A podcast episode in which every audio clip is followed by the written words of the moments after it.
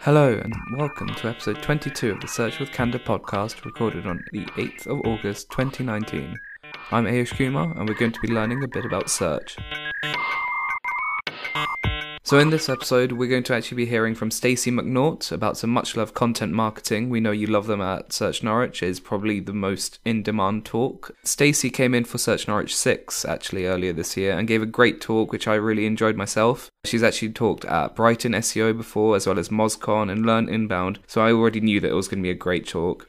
She goes over the nature of content marketing, some top examples of it, and also why it's so beneficial. But the main purpose was to show and give some great examples of how SMEs can actually produce top quality and low risk content on a small budget, and how it can actually get you some much loved links and a high ROI.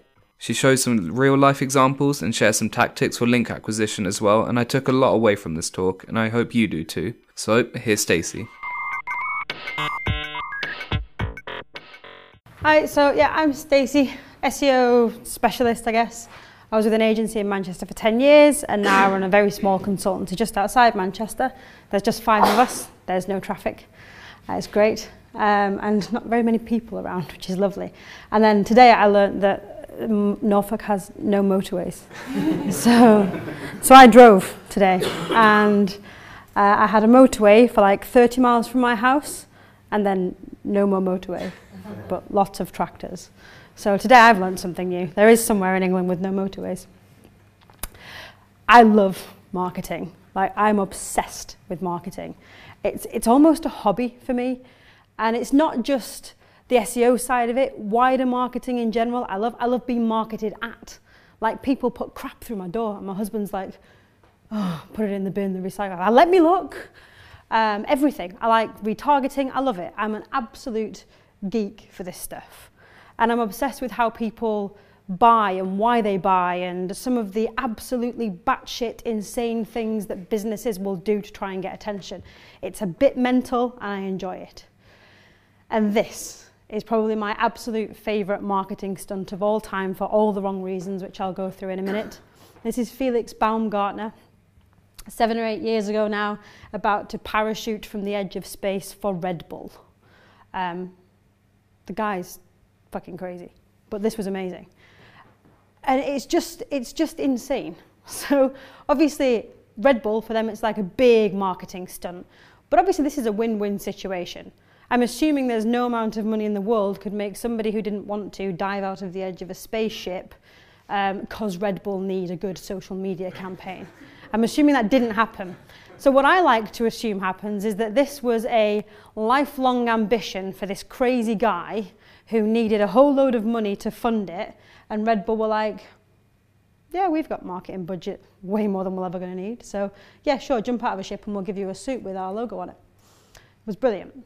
And I go back and rewatch this over and over and over again and it gets no less completely insane to me.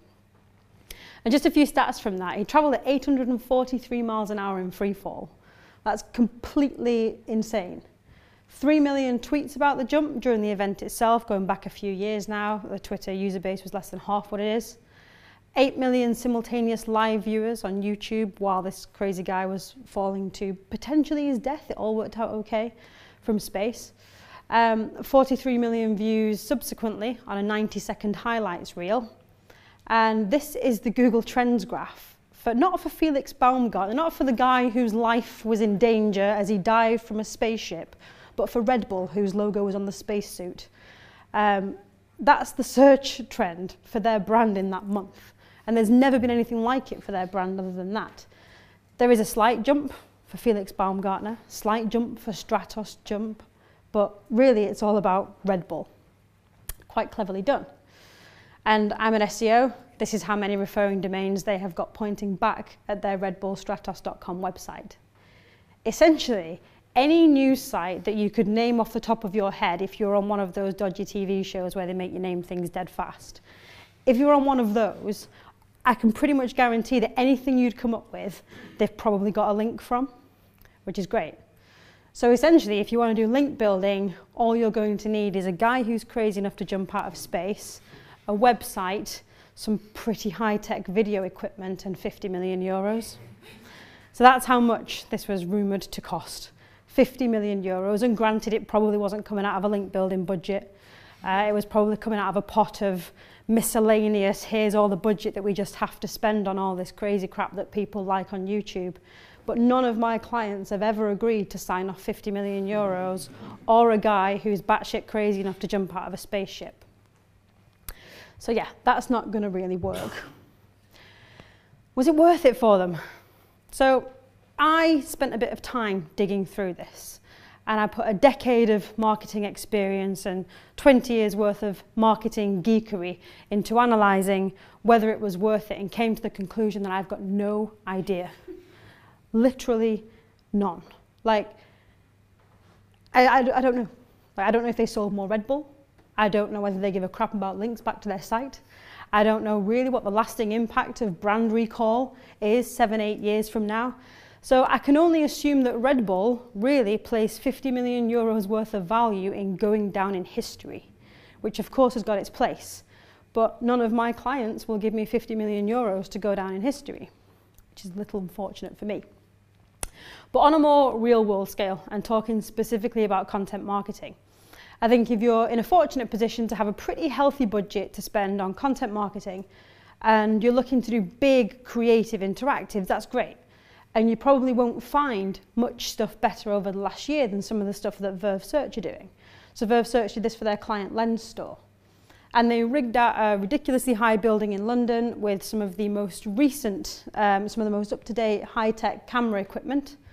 Took thousands upon thousands of 360 degree images over a 24 hour period, then stitched it all together to make an absolutely incredible gigapixel image that you can time lapse, you can run through any time of day, zoom into any landmark. It's, it's beautiful. The whole thing is absolutely incredible and has built links on some really amazing websites.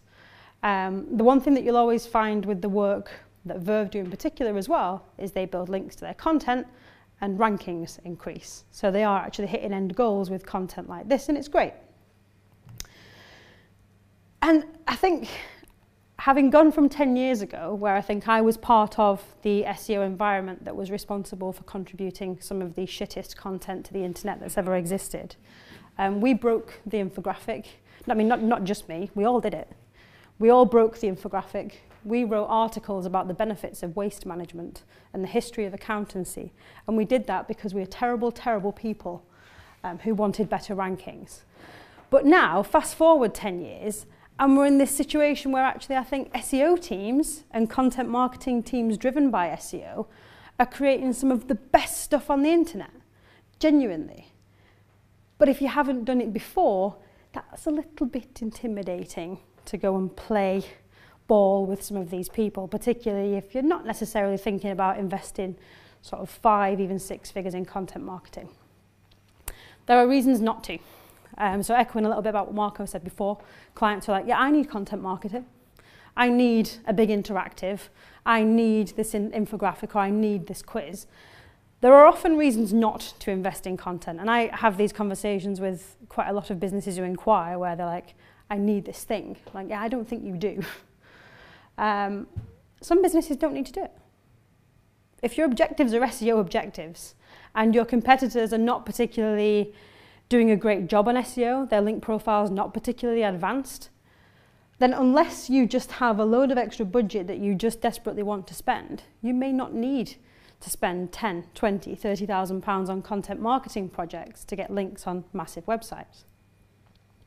Another reason not to is you simply don't have the budget to spend on those kind of things.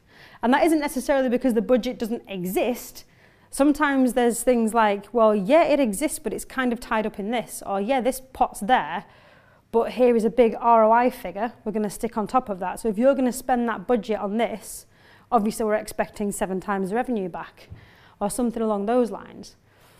And for other people, I come across quite a lot of businesses who will say to their teams, yeah, you can spend that, but only if you spend this little pot first and it works. And I think whenever you try anything new in marketing, there's a degree of trial and error, and you don't necessarily want to go all in on the first hand. We all start somewhere. That's my two-year-old who's become obsessed with these little one kilo dumbbells. Um, so I, I envision that one day he's going to be a bodybuilder, but it's all started with that. And everyone starts somewhere. So what I'm going to talk about now very quickly is some pretty solid examples of marketing being done by all kinds of companies in the industry. Uh, certainly not all mine, there's some, some great PR agencies in particular doing some great stuff. Projects that look like they're on a smaller budget and then some sort of tools and techniques that you can employ to kind of try at least experimenting with content marketing more without going all in. I don't know if anyone saw this last week. I believe the PR agency behind it is Cherish PR, and this is Spa Seekers. And they put a blog post essentially, nothing complex in the production, advertising a dream summer job, where basically you sit in spas for a whole summer and get paid. And actually, I think about 100 pieces of coverage we're looking at now. I had a quick nosy at this.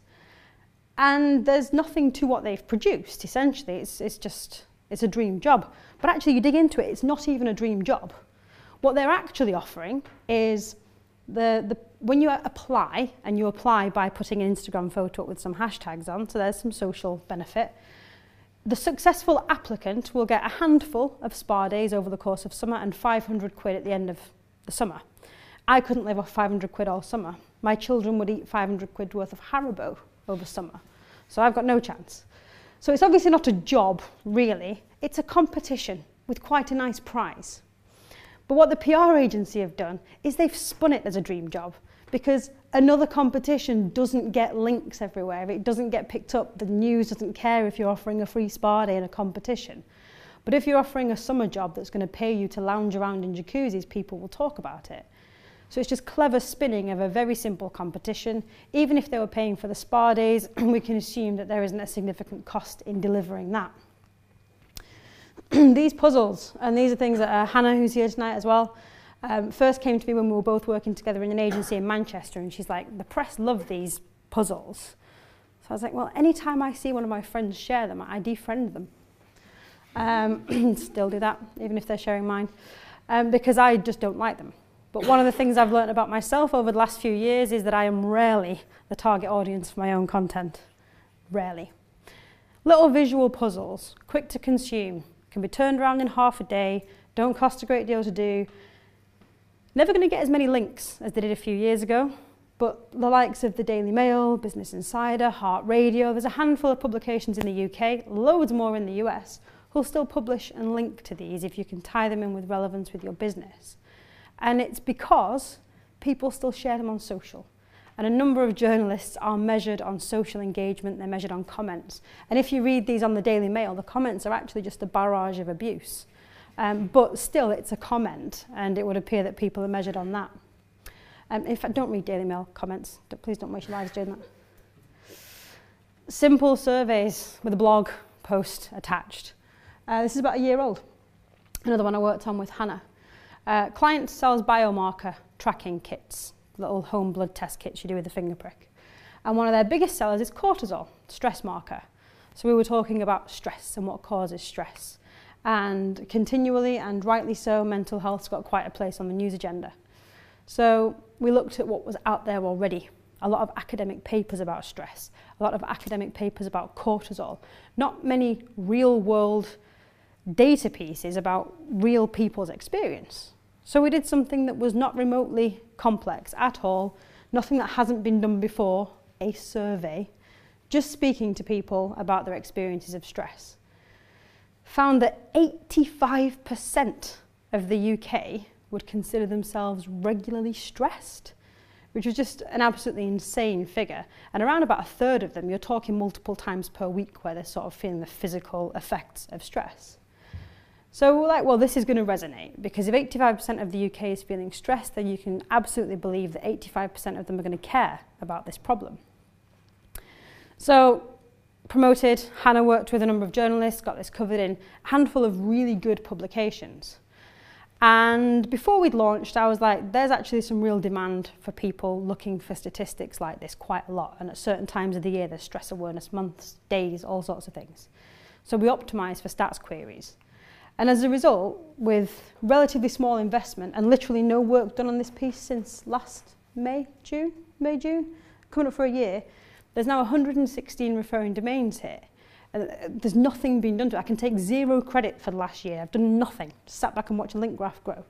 And it's because it ranks for statistics, queries around stress. So journalists like at The Independent will go off, find it, cite it in a piece about relaxation. Likes of women's health magazines, but then sites that we couldn't even pitch, like AXA and Forest Holidays and the RSPB, who are doing pieces about how bird watching or forest holidays would be relaxing. And of course, the context and the background is this immense amount of stress that we're under. So I think that with reduced budgets, actually, you don't always have the flexibility to spend six months on outreach. You see loads of people saying, yeah, outreach is never over. You outreach until everybody dies. Like you just carry on outreaching, and if no one's come back to you yet, you keep outreaching until the world is over. But in reality, budgets don't always allow to have a full team to just crack on and crack on and crack on. And if link building is going to be scalable, then you have to have assets that can build links without you being involved to some degree.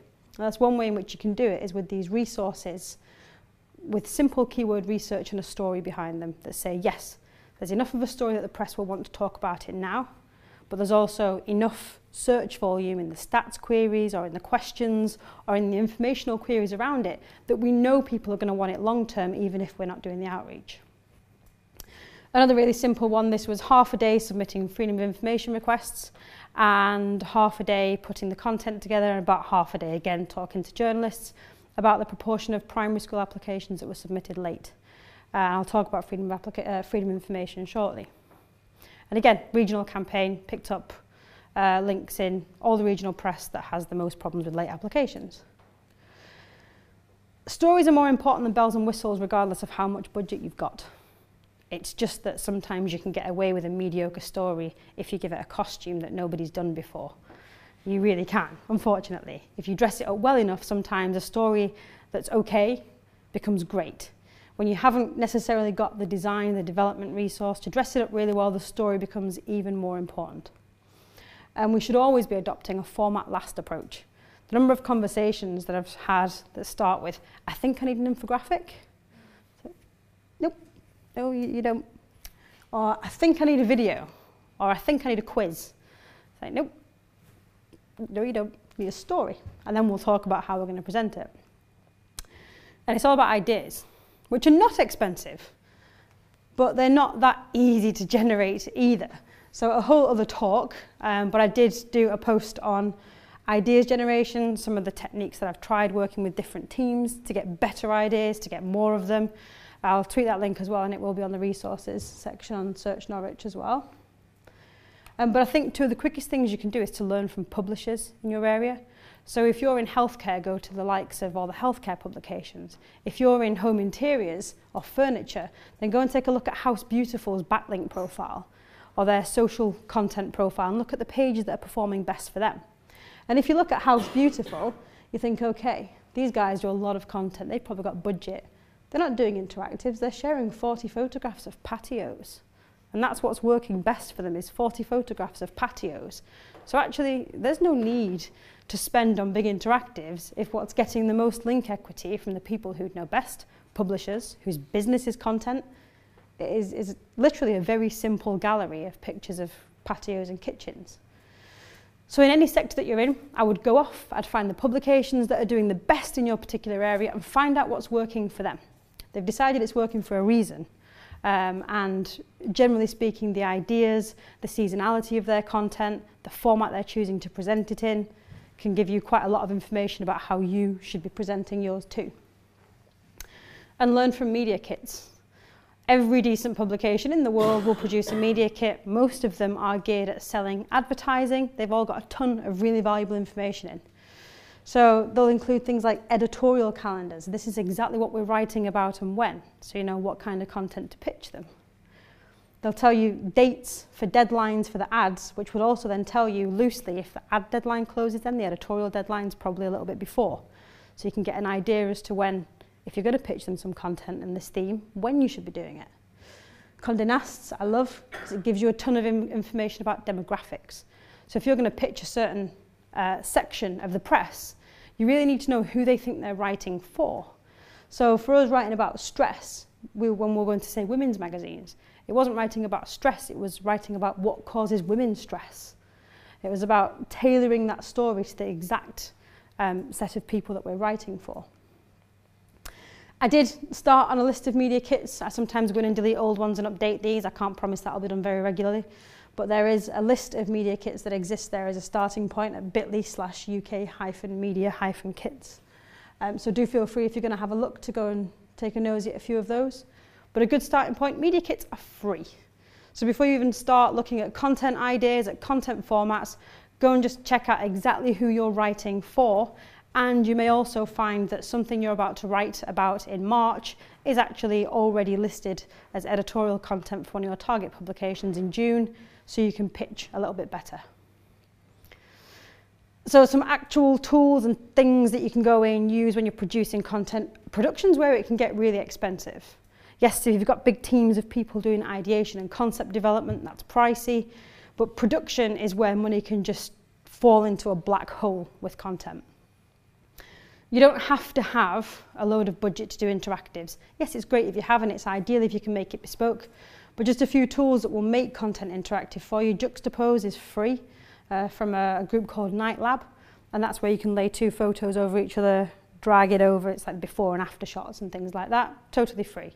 Interactive maps with Story Map, totally free and very easily embeddable on your website. Uh, mapme.com uh, has a small fee associated with it. Tend to look prettier than the other one though, I think. Um, but again, dead easy, drag and drop, no technical knowledge needed, no designer needed, no developer needed. Infogram for interactive graphs and things like that, which actually tend to go down really well with stats-based pieces. Apester.com, quizzes, interactive polls, stuff like that. Uh, and one of my favourite at the moment I've just started using over the last few weeks is Flourish. So you may have seen on Twitter all these bar chart races that people are sharing where you get over the course of a year, it, it sort of every year the, the picture changes, the bar chart changes. It's such a smart way to show a change in an industry. I think that one of the best ones I've seen is the search engine one, another one on um, games console sales over the last 20 years and stuff. These guys have a bar chart race option now, but tons of other like data visualization things where you literally just set it up. The free version, the, the only catch with the free version, frankly, is that it has their advertising on. If you're embedding on your own site and putting enough value around it, you can still be pursuing the link to your own website.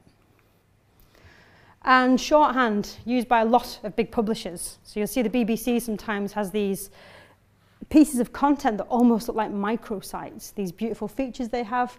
Uh, a lot of things like that are built in shorthand, and again, no real designer needed. They've got quite a lot of the templates already there. Big fan of data at the centre of a story for me. Um, data in itself, boring. I hate numbers. But data tends to reveal quite a lot of really interesting stories, but can be expensive. Doesn't have to be. I mean, I'm a big fan of OnePoll, three gem Censuswide for buying data in for surveys if you're going to be going sort of with a very credible research piece. something a little smaller, light-hearted, because uh, the latter ones will cost you sort of 1,500 to 2,500 for a survey of 10 questions, 2,000 people. This stuff, for a single question, you can ask 1,000 people from like 70 quid or something. So uh, I did one a few years ago where I asked 1,000 Americans to name a British city other than London, just for fun really. And Paris and Wales came out in the top 10. Um, and because that was like just a bit more light-hearted, we weren't looking for like, you know, anything that was going to get cited in a medical journal, just a bit light-hearted. Google surveys was great for that sort of thing. Um, but yeah, there were, there were some very interesting findings in that top 10. Freedom of information, I love. I think the thing is, if you're going to do any sort of freedom of information requests, bear in mind this is publicly funded. They can charge you actually. If you make a freedom of information request to someone and they say actually it's going to take above and beyond the reasonable time, there's a fee. That could be anything from 30 quid to 150 quid I've experienced, often still worth it. But the core thing here is making sure there's a public interest element to your story. Um, the primary school one was a personal thing for me. I went through the primary school applications thing this year with my eldest. And I am a little bit obsessive, so I knew how to do it from long before he was even born, because please don't tell my husband that. Um, and I'd already worked it all out. But when we were going through it, it was dead easy. I'm like, well, we actually didn't get a letter from the council or anything. I was like, that's quite unusual. I thought you'd hear something. And I was saying I could imagine how parents would very easily not even realise their child's supposed to start that year because they start at five, don't they? Except they don't really. They're actually four and a bit.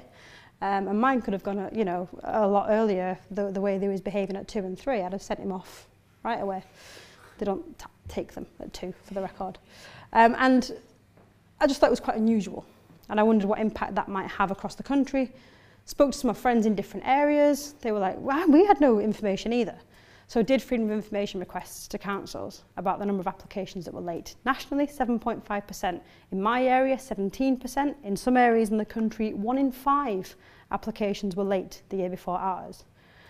And when you went to speak to the press about this, they were all then getting in touch with their councils about this communication method. And, and it was a big deal. And there were a few councils who had comments on the press pieces they published saying, what? I'm supposed to be applying for primary school? Help. So yeah, that to me had a genuine uh, reason to exist. You can also request freedom of information data from EU institutions until they kick us out for being such arseholes. Um, and a ton of existing data sources as well. So NHS releases data about the number of prescriptions, the number of appointments, there's all kinds of data. Census data, there's loads of data from American institutions about crime. Kaggle.com has data around random movies and music sets. And most of this data goes vastly unused and just exists in spreadsheets because it's somebody's job to compile it. And then someone comes along every now and then and makes a great tool out of it really, really easily. And that someone could be you with relatively restrictive budgets. And Grepsr, which is, for anyone who is not techie, the idea of scraping website data is horrific. Uh, Grepsr does this for you with no technology required whatsoever. I use this to scrape data from eBay. Ran queries like empty gin bottle, empty perfume bottle, scraped all the results for successful auctions and got an average price for what you could sell your household rubbish for. It took two hours to pull the data, a day to put the content together. Mirror, Sun, Express, iNews all picked it up with very little effort, to be honest. So yes, content marketing doesn't actually have to mean big interactives, but not having a budget doesn't mean that you can't get started, I guess. So I would say is invest more in the ideas, a bit more time in the ideas, think about what kind of content is going to resonate, the production values and things like that. If you can't invest right now, obviously it's great to be able to later, then just start finding creative tools and ways around it. Thank you. And that was Stacey. I hope you enjoyed the talk. This was from a past Search Norwich event. We actually have another Search Norwich coming up on the 29th of August and this will be our eighth event, and I really recommend you come to this one. We've got some great speakers lined up, such as Lexi Mills and Chris Green. You can get your free ticket from searchnorwich.org, and over 50% of the tickets have actually already gone, so be sure to get yours quick. As usual, links to the talks, uh, slides, and relevant material will be in the show notes at search.withcandour.co.uk. Thank you so much for joining us. I'm Ayush Kumar, and I hope you all have a fab week.